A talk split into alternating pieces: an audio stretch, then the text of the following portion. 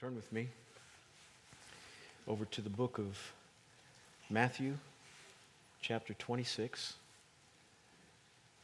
We're going to look at verse 26. Matthew, chapter 26, verse 26. The title of the message is Good Friday Tradition Transformed. Good Friday, Tradition Transformed.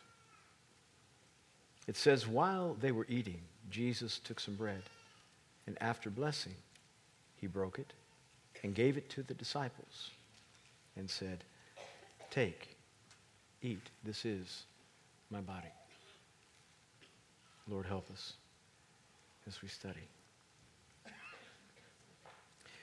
Tonight, I want to talk to you about the bread of God's people, the blessing of the bread, and then the breaking of the bread. Although this moment that we speak of traditionally, as we look at the days that went in order of, of Christ's week in Jerusalem, this moment happened last night. It's important for us to understand what Jesus was doing with the moment of Passover, because that's what the disciples and he were celebrating. In fact, he knew what he was doing, the disciples did not. He told them earlier, I want you to go into the city, and when you find a man there who has a room, tell him we have need of it tonight. Because we're going to break the bread and do what we do on Passover. Now, Passover was the meal that the Jews celebrated as, as, as, as a result of the Israelites being brought out of Egypt. It was a meal of remembrance. They had to make it in a certain way. They had to make the bread in a certain way. They had to have certain bitter herbs. They had to have the lamb in a certain way. They had to eat it that night.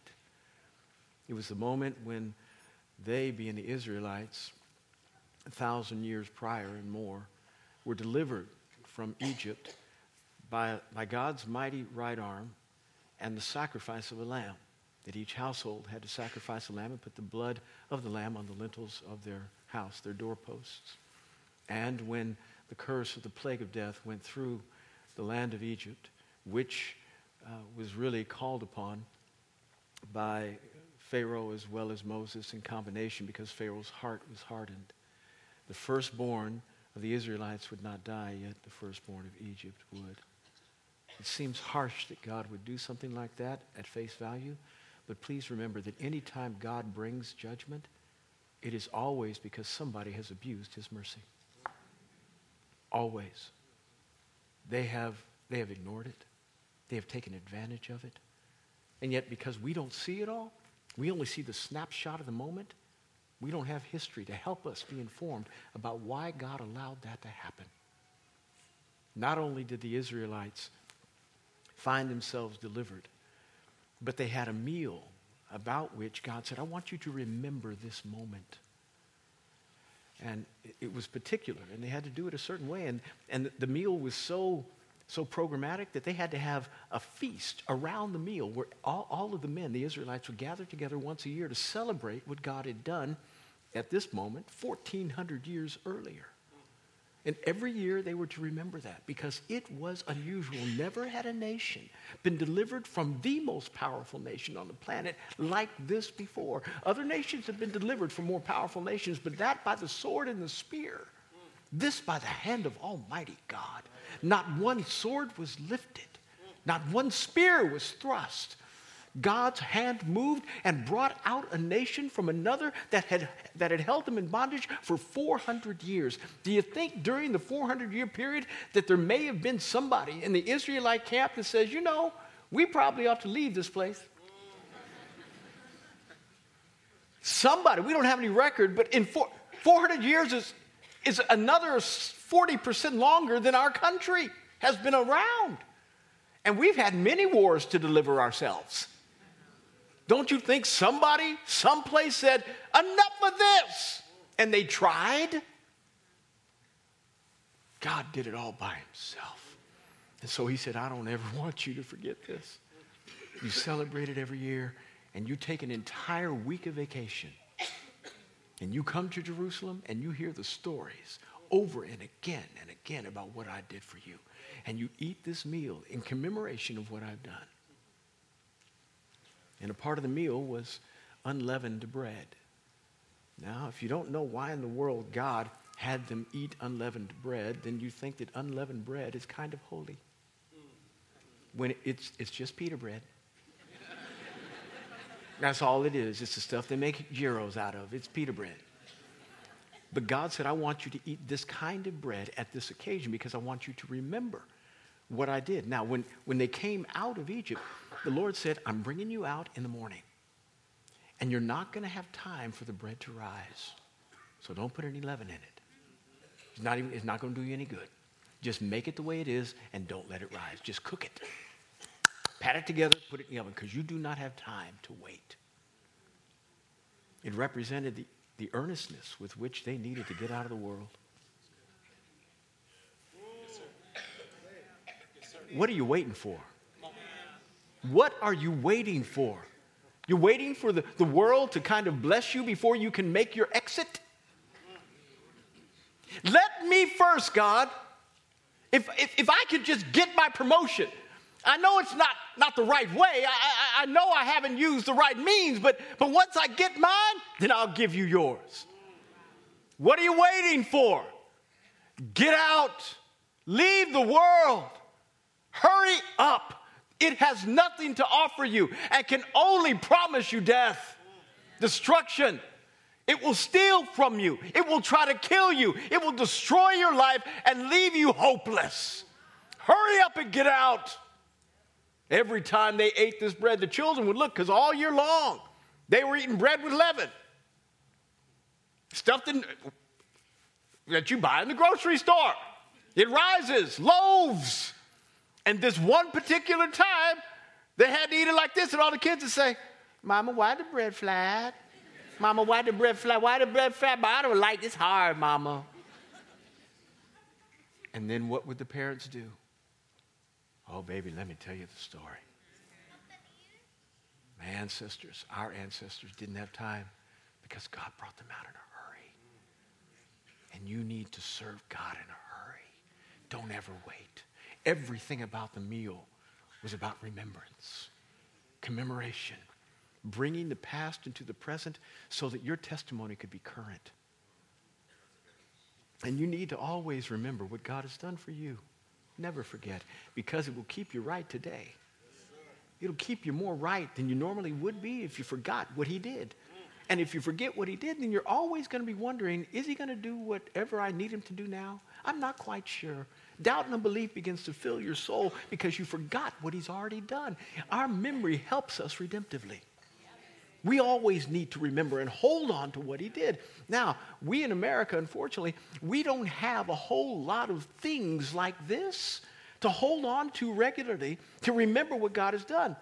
We, we don't have a week long consecrated vacation whereby the church all comes together and remembers the cross. We don't have that. But we do have individual moments like this called Easter or moments like Christmas where we celebrate a day and we allow God to do something for us in a weekend that we, we, we, we, we couldn't have done on a regular day because the emphasis is not exactly the same. And we remember what God has done in a way differently than we did on Tuesday. That's why it's critical for you to come to moments like this. And I know I'm preaching to people who are here because the people who aren't here need to hear exactly what I'm saying, but they're not here. So, would you please? Would you please help me by being my echo?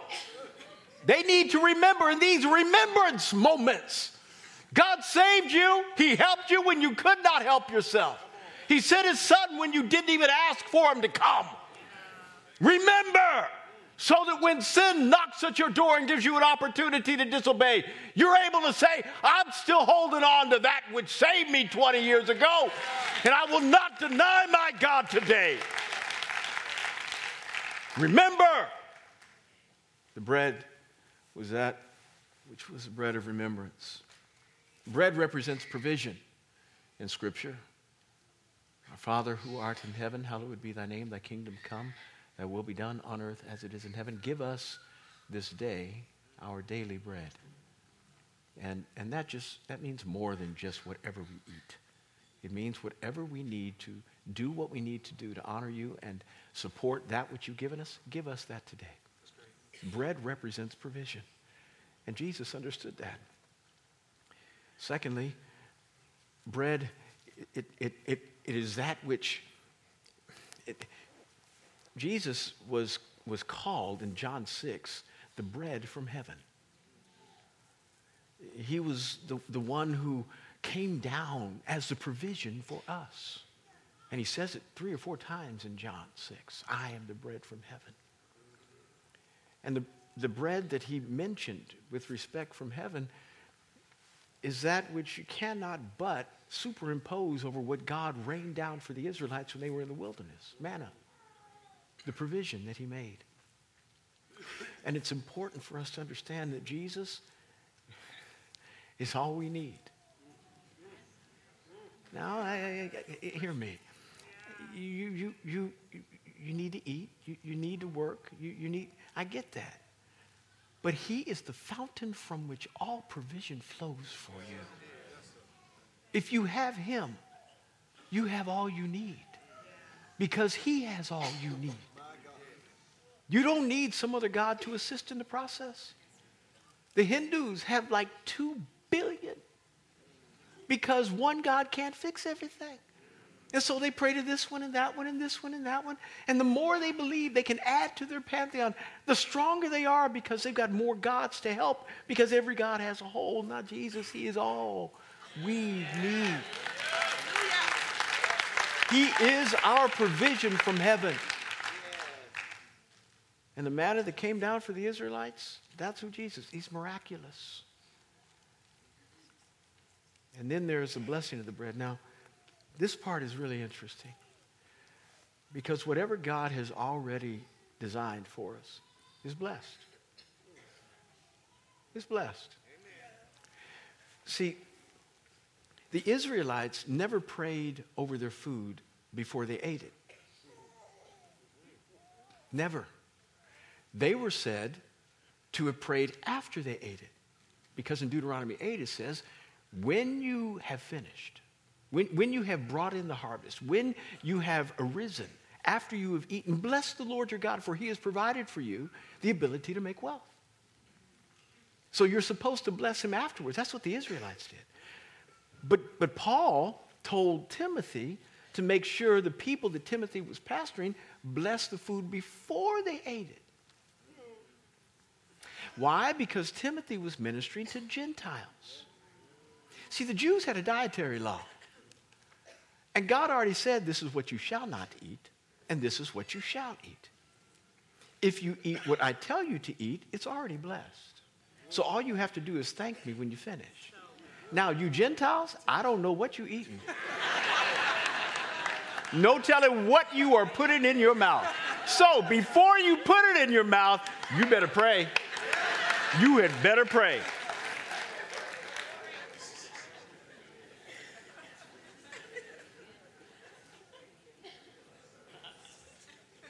True.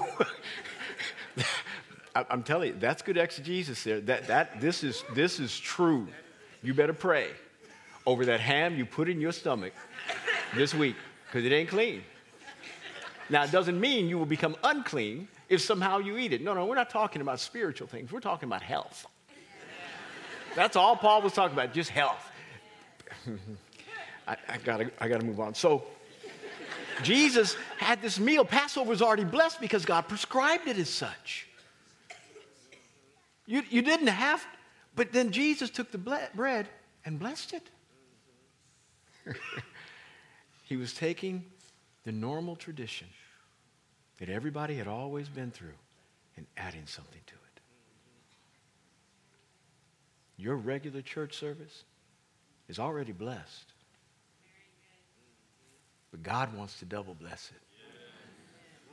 He wants to add a little something to it. I know you're coming regularly, and if you're here tonight, you're one of the most faithful people we got in our church. You are a fine Christian, you are. You're amazing. Your attentiveness to the Word of God and obedience and trying to comply is commendable. But don't just come and clock in. Believe that, Lord, you're going to bless this blessed place. You're going to bless this blessed ear. You're going to bless this blessed obedience. I need you to come and give me a double blessing tonight.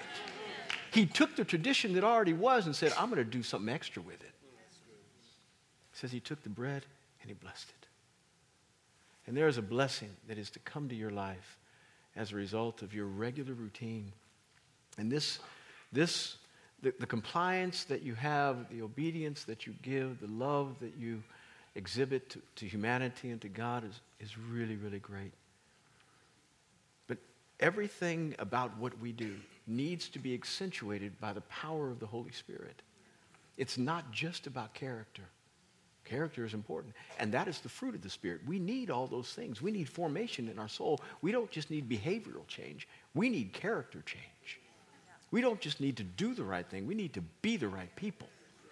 So you can't do without that because if you, if, if you don't concentrate on character and you only concentrate on behavior, then at some point your character is going to let down your behavior because you can only act so long.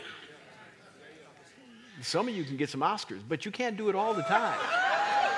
You can't do it all the time. So, so reality has to set in here. And he's given us a prescription. I mean, it's real easy. Easy to understand, not easy to do. When somebody says you, ought to, you are supposed to be like God, well, all you got to do is just look at, at Galatians chapter 5. The fruit of the Spirit love, joy, peace, patience, kindness, goodness, gentleness, faithfulness, self control. Against these nine things, there is no law. And if you, if, if you find yourself not responding the way you should, all you got to look is at, in one of those nine and say, now where did I blow it? What do I need? More self control? Do I need more kindness? More, more, what do I need? And so he made it real easy. And all you have to do then is just take another bite of fruit because it's the fruit of the Spirit. You can fix that. And so there's, there's character that needs to be developed. But on top of that, there is the power of the Holy Spirit that is to come into our lives to help us be witnesses for Christ with respect to that power, not just the character. So miracles ought to be normal for the Christian because you've got a double blessing. You've been blessed twice. He took the bread and he blessed it. And in that blessing, he said, then he broke it. this is kind of the painful part. He said, This is my body he, he, he, he transformed the entire Passover moment now to what we call communion. And this is one of the things that we have as a remembrance on how to, how to, how to signify and, and commemorate the cross of Christ in our life. This is why communion is so important. This is why we do it regularly. So we can have an idea of what it means to, to know the body that was broken for us and the blood that was spilled. Jesus said, whenever you do this, do it in remembrance of me. Now, there are a couple of ways that the body of Christ has interpreted the idea of what he said when he said, This is my body and this is my blood. The Catholics believe in a thing called transubstantiation, which is that which actually changes the, the body, the, the bread into the body of Christ and changes the, the wine or the grape juice into the blood of Christ. So much so that the priest, when there is wine or grape juice left over, wine for the Catholics, they can't pour it down the drain. They've got to drink it.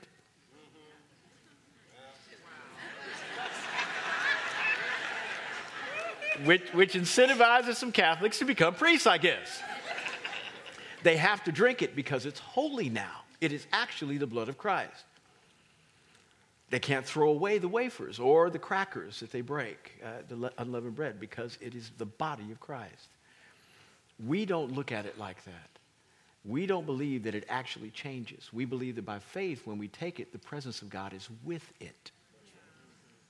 And so when we take it by faith, something happens in our faith that allows us to receive it as strength and redemptive in its benefit. We call that consubstantiation with the, the, the, transforming power, not that it actually is transformed. And he said, This is my body. Another way is that somebody the church believes is just a symbol. It does neither. We fall in the middle with consubstantiation. But he said, This is my body. And then he broke it. When God breaks stuff, it's, it, don't, don't, don't confuse that with cutting. Cutting involves a precise and very careful line to make sure that it's even. It's much more surgical. Breaking is tearing. And there, there is nothing neat about what happened to Jesus. His body was broken. It wasn't surgical.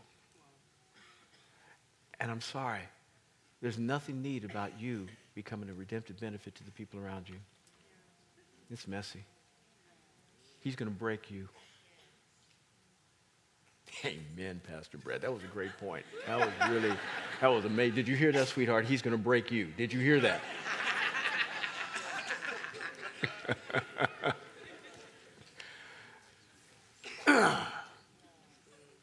no anesthesia either.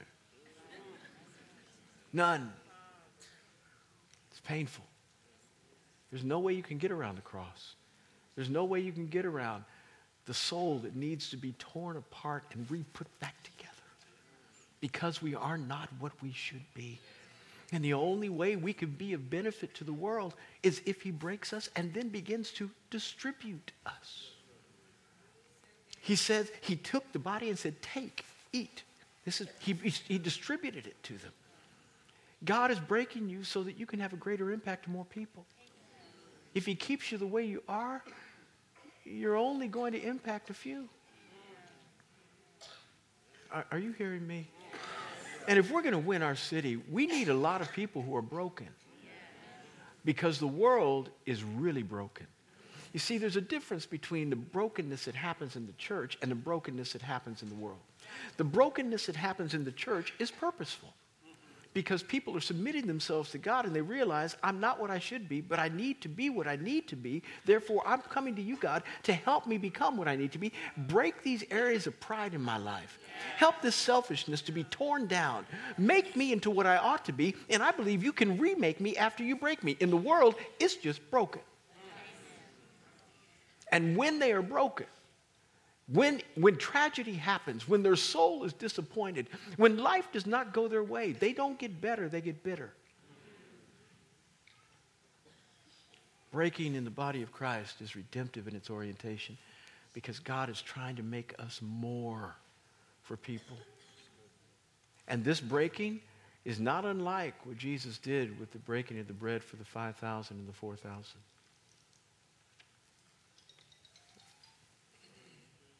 I was, I was, I was too whole 30 years ago. That's why you weren't here. I was too whole. Too much of Brett. I was, I was still kicking. I hadn't died enough yet. Too much of my ideas, too many of my emotions, my pride, my ego, my ambition. And, and, and I, hope, I hope he's done with a, with a lot of the breaking. I, I, hope. I hope. Chris has been with me for 30 years. Please pray for me. Yeah, thank you, my brother. There's an amen right there. He knows what I used to be or what I didn't used to be. He's been with me every step of the way since 1984. I love him with all my heart. But I've been, I've been broken in so many ways. And at the time, it seemed so unmerciful. So painful. But the Lord was always there to remake me. And as a result, kind of like Jacob, who had his hip because he wrestled with God. Uh, the night before he was to meet his brother, he was afraid because the last thing his brother thought about was killing him. And he didn't know whether his brother still thought, still thought that was a good idea. And he didn't want to meet him, and he was scared to death. And it says he wrestled with God, though he did not know it was God until the very end. And he wrestled with such strength that the only way the Lord could stop him is to touch the socket of his hip. And for the rest of his days, he walked with a limp. I don't know that I tried to wrestle with God, but I know I have. I didn't know it was him. I didn't. I thought it was people. I thought it was circumstance. I thought it was unfair treatment. Just like he thought. It was, remember, he was on, he was the night, he had sent messengers already before him saying he needed to, to meet with his brother. And it was the night before he was going to meet with him. And so he's lying there. He sent his family away, a little distance away, and he was lying there going to sleep by himself. And all of a sudden, somebody jumps him. What do you think if you're Jacob? This is Esau. He is a, they don't have flashlights. There's no flashlights. Somebody jumps him, and now he is fighting for his life. He thinks it's Esau. And every time you begin to wrestle with human beings, please remember you're wrestling with God. Stop before he touches the hip of your socket. You're down in here. You'll walk with a limp the rest of your days. And I don't walk with as much confidence as I used to in what Brett thought was right. I'm always, uh, wait, wait, it sounds like a good idea, but could we like pray and fast for a week? I don't, I don't know that we ought to do that congregationally. Let's spend some time thinking. I do not want to hurry up. I've hurried up and had to come back and start over again. Let's, let's not go there. Breaking is hard. But because, and I, I haven't submitted as I should, I, I probably should be a lot farther down the road than I am. But because I did what I did do, a few people turned into a bunch so that me could benefit more, so that I could help more people. How many mores are there out there for you to help? You're not what you ought to be. Let him break. When he did it to the 5,000, five loaves and two fish, it fed 5,000 men, not to mention women and children. God wants to do that with you. And he said, This is my body. Look at who's being fed since Jesus was busted. Not just the people who have been here, but everybody throughout history is still eating from that loaf. Who will eat from your loaf? Let's pray. Daddy, I love you. You're a good God. I'm so grateful you have provided for us. So grateful. There is nobody like you.